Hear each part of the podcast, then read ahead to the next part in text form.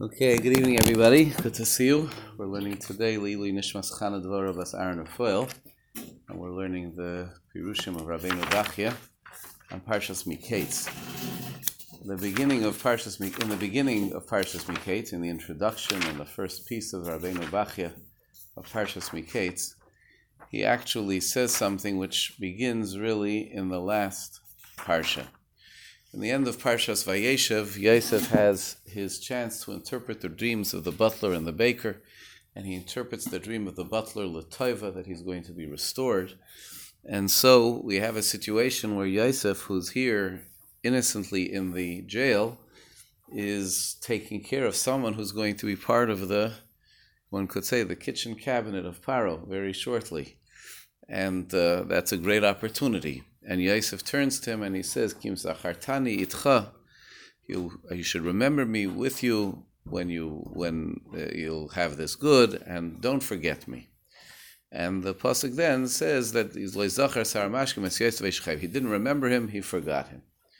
And uh, there's a famous taina, there's a famous claim which Chazal have, Rashi brings it, that, you know, the Chazal say, this was Yosef HaTzadik who seemed to be relying on this Sar HaMashkim, relying on the butler, a meaningless and, and vain person, and uh, he was turning his bitochan away from HaKadosh Baruch Hu. Rabbeinu Bachya, however, says something else. He says, of course, Yosef HaTzadik didn't turn his heart away from HaKadosh Baruch Hu.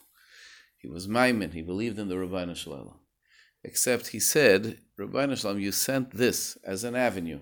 You know, as we just described at the outset, Yosef now is finding himself in the company of, in a very positive way, of a person who's going to be right there at Paro's hand. And he rightfully saw that this was something HaKadosh Baruch Hu was putting into place in order to be able to save him. So he said, so let me go and make an effort with this person who HaKadosh Baruch Hu's put here. That's what I'm supposed to do. But that, says Rabbeinu Bachya, was a mistake. Even though he knew that HaKadosh Baruch Hu had put him there, and Hatzolas HaKadosh Baruch Hu is Tzadikim Ayyidei Sibaisu, the way HaKadosh Baruch Hu will save the Tzadikim is going to be with sibois, with things that are causal, that will help to make it happen. However, the thing was that he did not have to take any specific action to intervene. Ein roi letzadikim ki yotzei boi levakei siba. Rabbeinu Bachya says here a radical chilush that it was not suitable for someone who was righteous like Yosef HaTzadik to make any effort whatsoever, and that's why he was punished. He should have, his bitochen in HaKadosh Baruch Hu should have been that he should just sat there and watch it happen from HaKadosh Baruch Hu. Shehu yazmei levasiba mi bilti shivakei shuei. So Hashem will take care of it. And he could say, I'm observing Hashem taking care of it without me doing anything. Not that Hashem is taking care of it by providing me with the means to do something. Hashem, as the old joke goes, sent the helicopter and sent the boat. No, Hashem did. He sent things that would take care of it for him by himself. In the end, the butler would tell Paro, and Paro would call for Yosef. Nothing to do with anything that Yosef did to get the butler to do it. Yosef just, he did right now, he did what he had to do to interpret the dream. That was for him, for the other guy. For himself, Yosef didn't have to do anything. Anything he did for himself didn't help him. And that's the madrega of the tzaddik, and HaKadosh Baruch Hu was, was upset with him. HaKadosh Baruch Hu midzaktek im chasidov, or im hatzadikim kechut hasara. He's midzaktek with tzadikim even a hair's breadth of deviation. V'chein derech hatzadikim hashleimim bebitochen shlo yivakshu siba klal. Tzadikim who are complete in their midas habitochon seek no cause, seek no way. And he brings the example of Eliyahu Hanavi, who went out into the desert when he had to run away from Achav, and he was taken care of. Orvim, ravens came to feed him. But Eliyahu did nothing. He just went. And he sat there in the cave. And the ravens came to take care of him. There was nothing that he did to seek it. There was nothing that he did to help it. And Yosef over here did something to seek it. He did something to help it. And that's the the, the failure. He didn't really, says Rabbeinu Bachya, put his faith in a person. It was that he turned a little bit away from HaKadosh Baruch Hu, saying, you know, Rabbi Nashelela, I have to help. I have to help you out. And he should have left it completely in the hands of HaKadosh Baruch Hu. It's a very, very big concept. And Rabbeinu Bachya, in the beginning, what I read to you was Rabbeinu Bachya back at the end of Parshas Vayeshev, where he makes the effort with the butler. In the beginning of Parshas Miketz, as is his tradition, he starts with interpreting a verse in Mishlei. And the verse which he starts Vayeshev, Vay, Vay, Miketz with is Betach el Hashem b'chol libcha ve'el binoscha al tishoin. Rely on Hashem with all of your heart, and don't lean, don't rely on your own wisdom, on your own understanding. So the Rabbeinu Bachya goes on a whole explanation of this idea that the person should not rely on themselves and think that their wisdom will get them pl- places. And then he says, he goes on to talk about bitochen. And he says, bitochen of a person, the trust which a person invests in something, is divided into eight categories. Now, the part which he says here is coming from Rabbeinu Bachya, but not Rabbeinu Bachya Ben Osher, the author of the commentary which we're learning, but the earlier Rabbeinu Bachya Ibn Pekuda, who authored the Chovos HaLevavos. And in the Chovos HaLevavos, there's a famous fundamental section called the Shar HaBitochen, the section about faith. And in the section about faith, he speaks about all the different things in which people put their trust at different ways.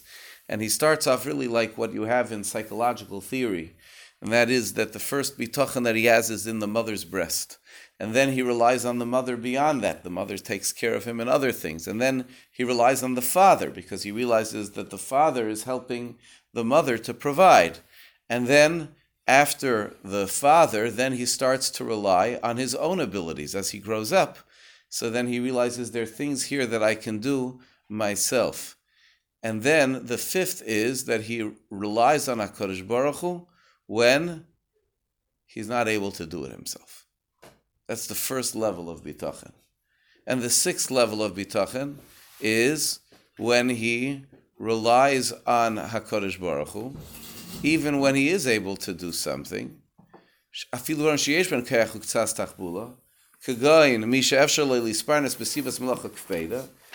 work hard in order to be able to make a living, but I rely on HaKadosh Baruch Hu, that HaKadosh Baruch Hu could, can make it easier. So there's even where I'm able to make effort, I still play, make place for reliance on HaKadosh Baruch Hu. The seventh level is that he relies on HaKadosh Baruch Hu even for things which are easy. I know that he's the one who makes me successful. But the eighth level, says Rabbeinu Bachya, and the Chovos HaLevavos, and Rabbeinu Bachya quotes him here, is sheyiftach b'HaKadosh Baruch Hu b'chol libo v'leyitle machshavtoi l'siba min hasibois. He'll rely on HaKadosh Baruch Hu so completely that he won't point his mind to any specific effort. Whatever HaKadosh Baruch Hu does is fine. Whatever HaKadosh Baruch Hu does is fine. The ultimate trust in HaKadosh Baruch Hu isn't, I want A. I can't have A unless HaKadosh Baruch Hu will help me to be able to get to A.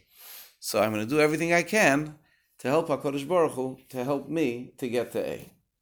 The real Baal Bitochen, says Rabbeinu Bachya, says, I want whatever the Rabbeinu Shalom brings my way. Which is Hafle Vafela. It's an astounding, astounding level of uh, of uh, idea that he's talking about here. It, the, the explanation which he says, if HaKadosh Baruch Hu wanted a person to have a difficulty or a suffering, the person should welcome it. He should seek no effort to get out of it. He says,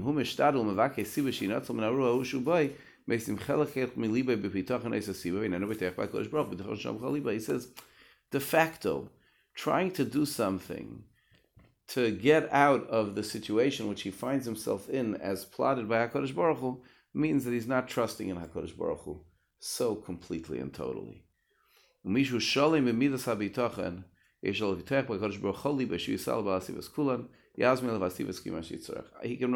Baruch Hu, he can rely on HaKadosh Baruch Hu completely and totally. And so he writes and goes on and he says, it's not roy, it's not suitable for the Tzadik HaSholem to make any efforts to try to change anything.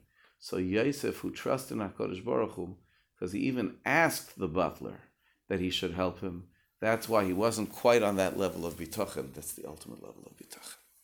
And this is a very big chidush. And I will just mention to you that there are those who say it even with regard to tefillah.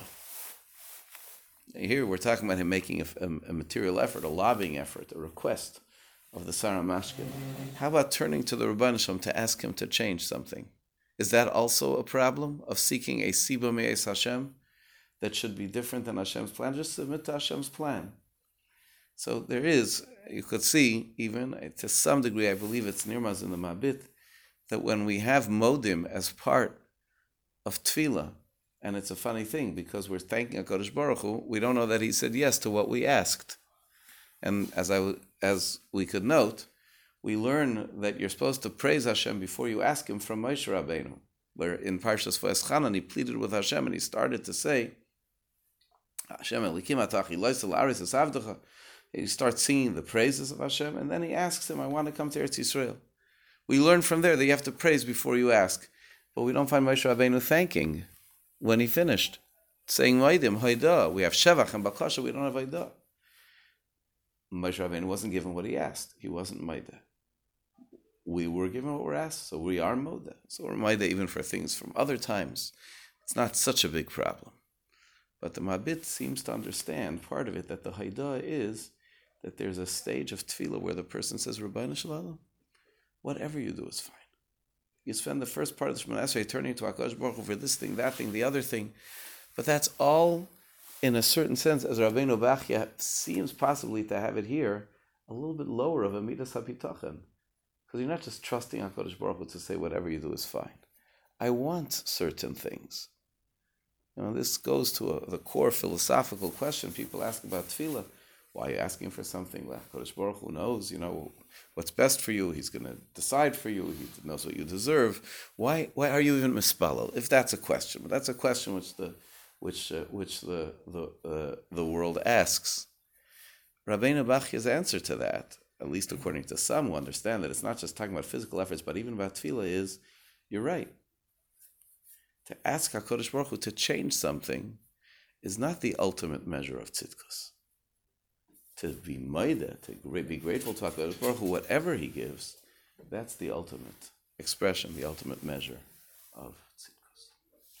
So it's a very big concept. Again, it's found in Rabbeinu Bachya in Chovos HaLevavos, and found as well here in Rabbeinu Bachya's Pirush in the end of Vayeshev and in the beginning of Parshas Miketz.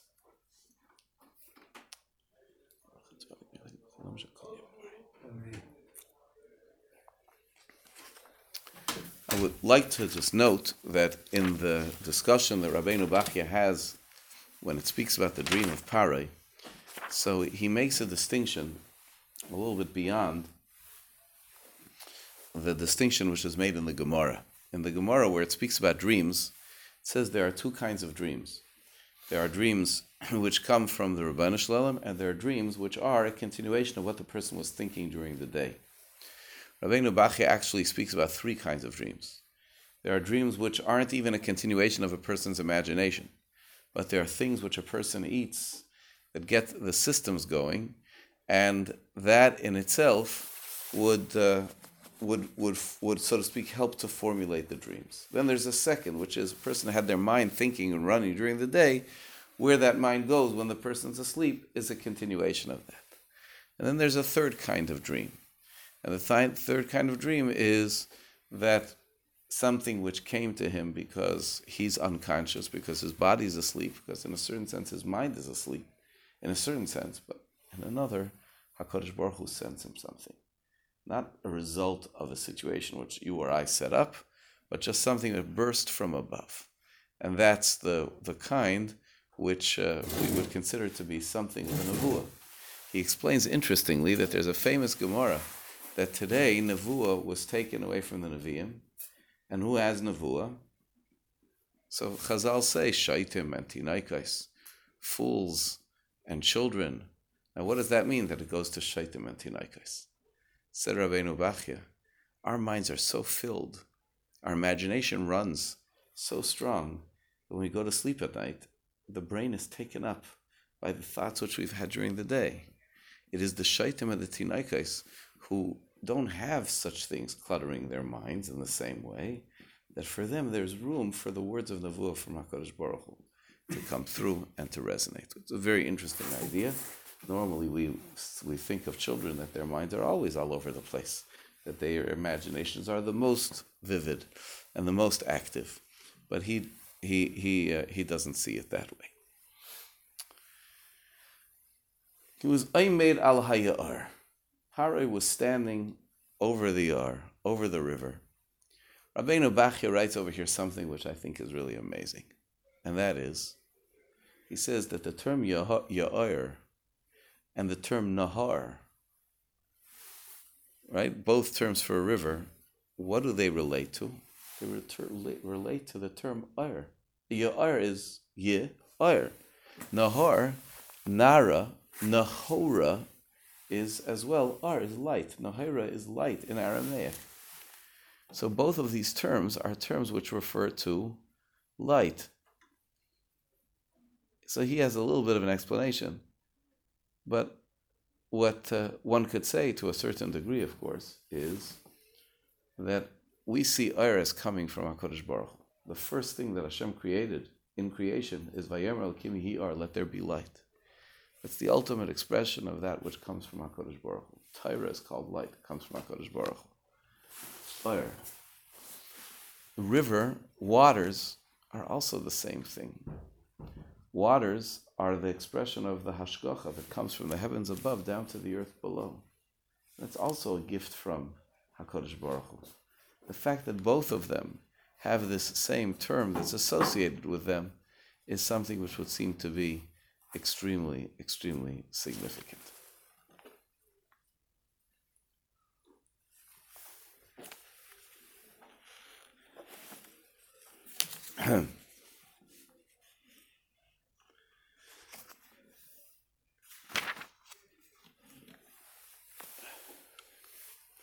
Paro had dreams. He had the dreams about the fat cows and the skinny cows. He had the dream about the sheep, about the the the. Uh, The um, the the the sheaves. So the the the um, the Rabbeinu Bachya writes as follows. Yadua, this is in pasuk tesayin, ki Paro v'amei Rishoyim ma'aminim hakadmos. Paro and his wicked nation, they believed in kadmos. Kadmos means they believed in a non-created world, a world that was always there. They deny Hashem's awareness of what's going on his, on the world, his intervention in what's going on in the world, in the creation of the world at all. They deny the creation. They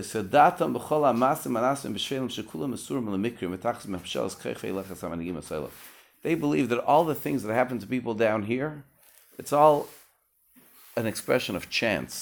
It's all coming from whatever as the world turns.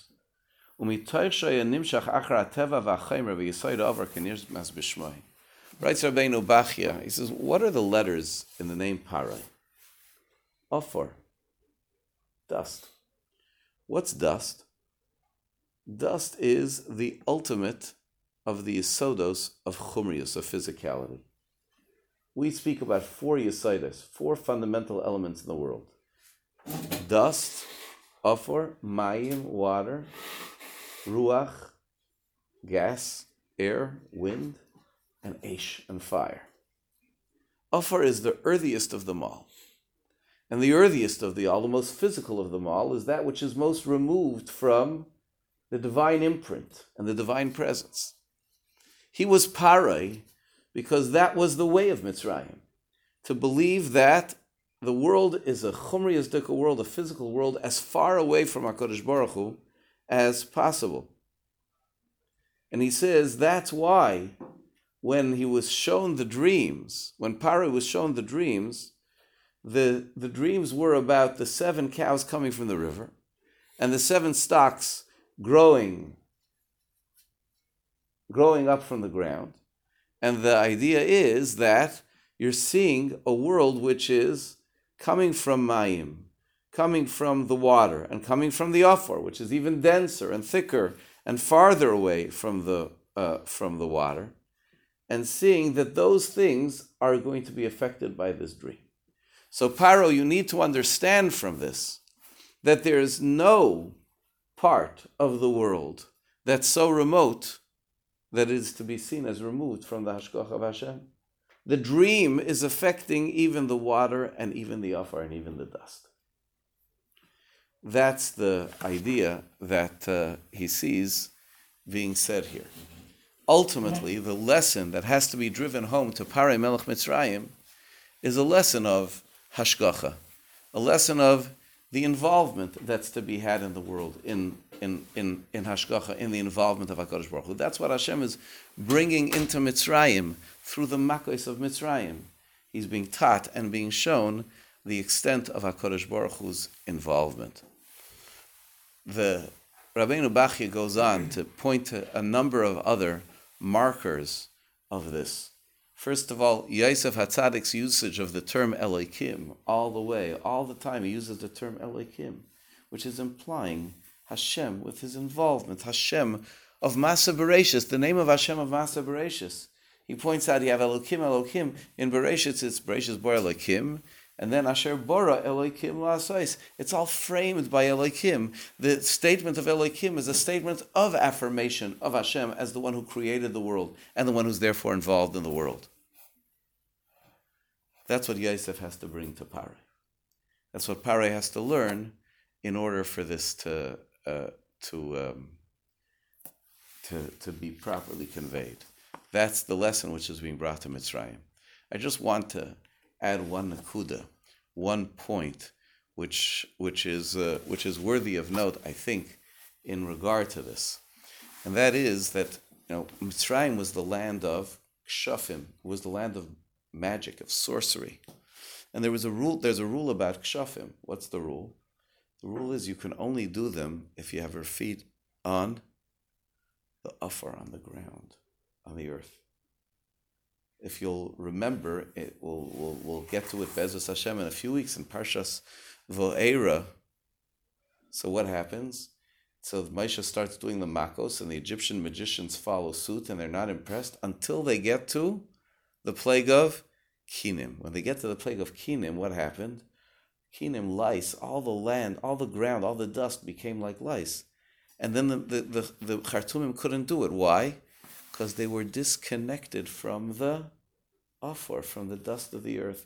The Gemara tells a story about Shimon ben Shetach, about the, the witches, that the way they stopped the witches from being able to do their sorcery was by picking them up, taking the, lifting them off the ground, sweeping them off of their feet, without dust, without being connected to the dust. There's a Gemara in Chulin which speaks about this sorceress who went going picking up the the the the the, the dust from beneath the feet, I think it was of a Rabbi Chia, right, in order to cast a spell on him. It's all the offer, because it's Makhish and Pamali Shamali. It's against, it's the polar opposite of whatever HaKadosh Baruch Hu is and whatever HaKadosh Baruch Hu wants. And that's why Paro is Offer. That's who he is. That's where this, quote unquote, where this magic is able to be made, is able to be is able to be formulated. So that's uh, another idea, at least starting point of which can be seen to be found in the words of of uh, of Rabbeinu Bachya. Yes.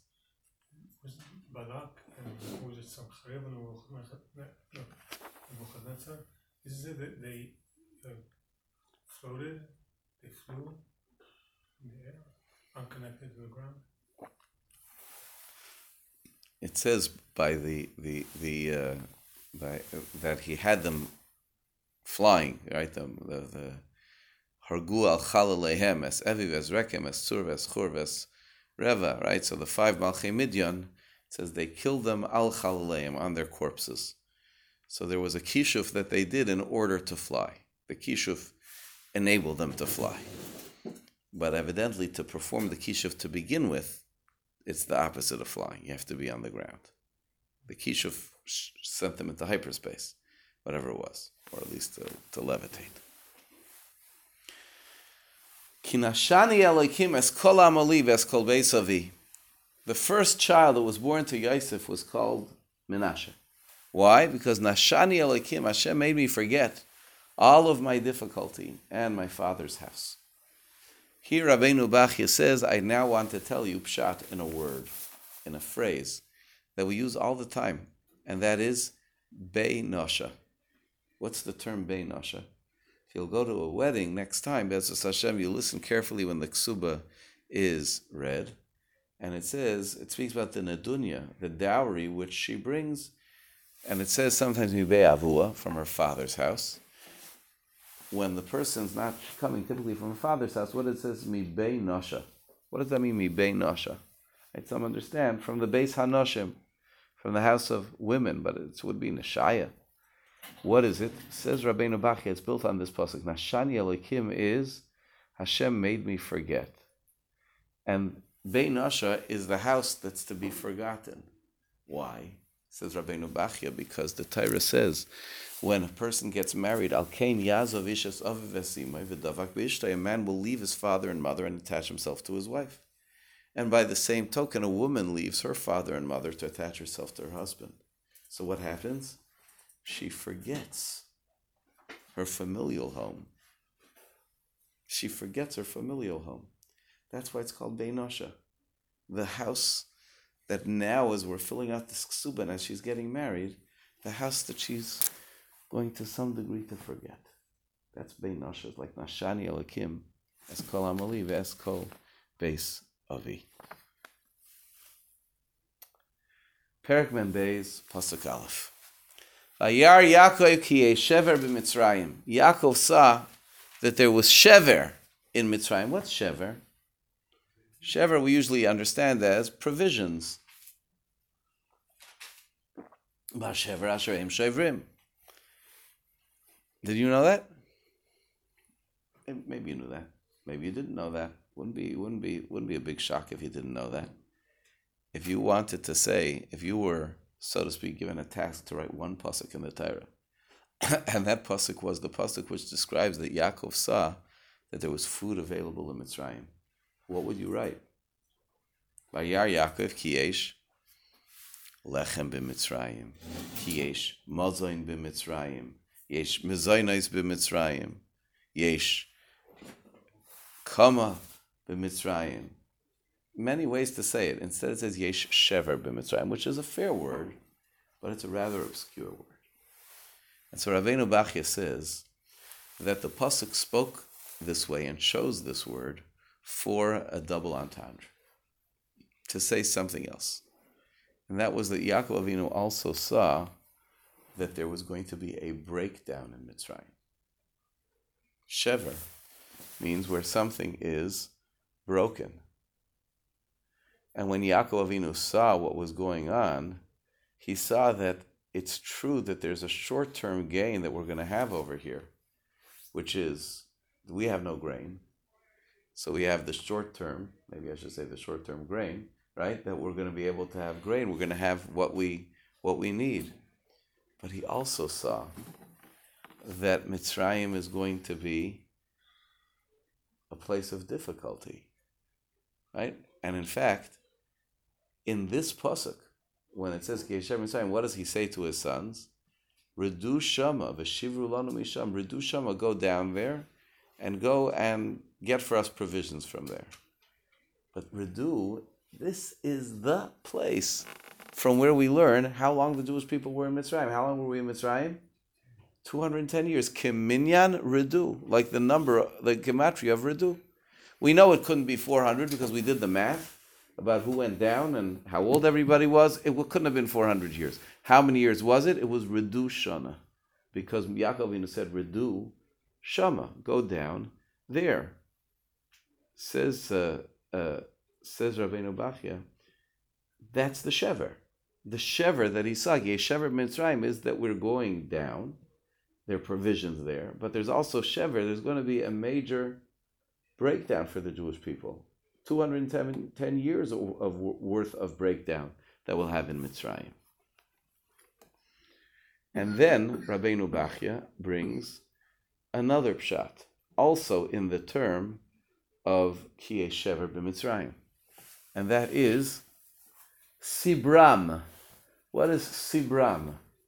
Sibram is a hope. a hope. Yaakov Avinu saw that there were provisions in Mitzrayim, but he could have said lechem, mozaim, kemach, chitim, whatever, peiros. He says there's shever b'Mitzrayim, meaning they have a hope. They have hope, which is there for them in the future in Mitzrayim. So the simple pshat is there's grain in Mitzrayim, but what's always in the background here, in what the Shvatim are doing when they go down to Mitzrayim, and even what Yaakov is saying is, there's more to going down to Mitzrayim. In Mitzrayim is going to be your golus, but in Mitzrayim is also going to be your hope, your geula, the possibility of the Jewish people to be able to uh, to rebuild.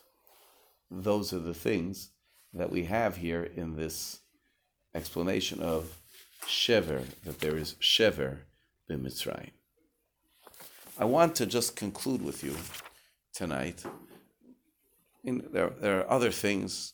I'll, I'll mention just one more thing because it's consistent with something we learned from Rabbeinu Bachya the last time we learned together, Rabbeinu Bachya, which was more than more, you know a little while ago. It says, I want you to go back and take back shever ra'avain batechem. So shever again means the provisions. Ra'avain for the famine, for the hunger that's in your house. So on the one hand, Yosef HaTzadik was being very gracious, and he was saying, here, take back the stuff that your family needs, that they shouldn't be hungry. But all he sent was shever ra'avain. Take that which is going to be pro- providing for, getting rid of the ra'avain, the hunger from your family. Says Rabbeinu Bachya, tzaddik eichel l'seiv nafshay. The tzaddik eats just to satisfy himself. So there's not going to be indulgence. There's just going to be shever ra'avain. There's going to be the provisions that will sort of curb or end the hunger that you face. And he says that's what Yosef HaTzadik said after introducing himself. I want, this is what you should do. I am a God-fearing person. I'm a God-fearing person. So as a God-fearing person, I'm not completely involved in pursuing this material world for everything it has to offer. Take back what you need. Take back that which will address the ra'avain, the hunger that's there in your household. So I just, again, as we st- I started to say and stopped, is that uh, as you go on in the Parsha, you will find at the end that Rabbeinu Bachya has a major essay. And the essay is about an interesting thing. And that is the din of the, the din, the story of the Asara Ruge Malchus, the ten martyrs. Chazal tell us, as you all know from the davening of Yom Kippur and from the Kinais of Tisha B'Av, that the Asara Ruge Malchus, the ten martyrs which would happen in the days of the Romans, they were taken, they were punished on account of the ten brothers of Yosef who had sold him. And remember the shoes that filled the palace? Remember that the the the, the, the Melech said, you know, it says in your Torah that a person who steals someone and kidnaps him and sells them, they should die. So what do you guys do with that when you look at your own avos, the Shvatim, the Shiftei Ka, who they went and they kidnapped and sold their brother Yosef HaTzadik? And because we couldn't answer, they couldn't answer, the Asara Arugei Malchus were killed in place of the Aseres HaShvatim. That's a famous story, which we all know again from the davening of Yom Kippur and from the Kinais. Rabbeinu Bachya, here in our Parsha, and he'll do it more subsequently, tries to tie that narrative in here a little bit. And he says that um, the Ksainis Pasim, the cloak of Yosef HaTzadik, was the beginning of the jealousy. It was the beginning of the cruelty. The brothers ripped off that Ksainis and dipped it into blood and sent it back. And so he says that's why they suffered begufam, with their physical bodies, the ten harugei malchus, because the body is like a cloak as well. It's the guf is the ksainis lenefesh. Very interesting. And then Rabbeinu Bachya points out that if you look at this parsha, it uses the term hanoshim, the men, ten times. And those ten times, he says, are a remez to the asara harugei malchus, which he goes on to, to list. But then Rabbeinu Bachya says, I want you to know that the asara harugei malchus didn't happen at once. the way we have it, the way we seem to read about it, it was a parade of people who were taken as the collective ten for the sale of Yosef, and uh, pretty much in one tkufa, those ten were executed. You have this story, you have that story, but all of them were killed in that same tkufa. Rabbeinu Bachya holds and demonstrates that it didn't happen all at once, and that it was uh, it happened over an extended period of time, and uh, eventually, yes, it did it did happen, but it happened over a uh, over an extended period of time. And Rabbeinu Bachya writes as well in the uh, um, in the end.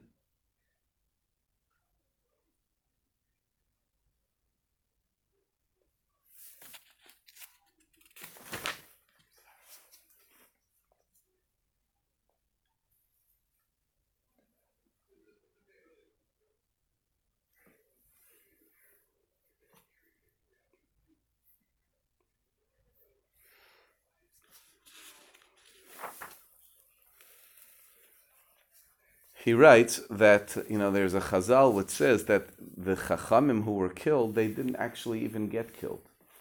That their souls were interchanged with the souls of their captors. Like, for example, Rabbi Shmuel Kohen Gadol, or Rav Hanina ben Tradion, was traced with Lupianus Caesar. So he says, V'shamati v'zeh, ki kashem shehufla ki Yitzchak ba'ayil hukva l'Yitzchak ilu hukra v'kilu afei Torah gabi mizbeach.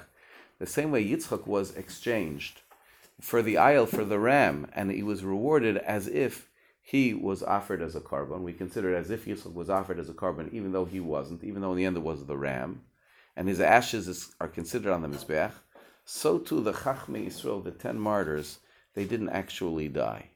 They were threatened with death, they came close to death, but in the end it wasn't their souls that were that were taken. But nevertheless, he says, it's still going to be that the benefit of of uh, of the action which they did, which they were ready to do, which they were intending to do, they uh, you know will accrue to us as well. So we'll see this. Rabbeinu Bachya is going to return to this theme later in Parshas Vayigash, and amongst other things, he's going to say he's going to ask a remarkable question, and the question is going to be, but why should they be punished if Yosef gave them forgiveness? Why should that punishment of the Asor Harugei Malchus have to be there for the ten Shvatim if Hash, if Yosef HaTzadik forgave them? And Rabbeinu Bachya is going to teach us that Yosef HaTzadik never did forgive them. He never said, "You're forgiven." He just said, "We'll move on." Move on doesn't mean the same thing as forgiven. So there's a lot to there's a lot to look at here. Both his historic historic assertion that the story didn't happen at once, and of course the content of uh, of uh, of what happened itself, uh, of what happened itself. But he sees he sees Ramazim in it, especially again in the fact that in this parsha it speaks about the Anoshim so many times, because it's referring to those great men who would stand in ultimately, in their place, to have the uh, to have the the. the Gzeras, Hamalchus, you know, to have it affect them, affect them as as well. Okay, that's the idea, more or less, some ideas from Rabbeinu Bachya in our Parsha. I hope it was meaningful and productive. Everybody should have a good night.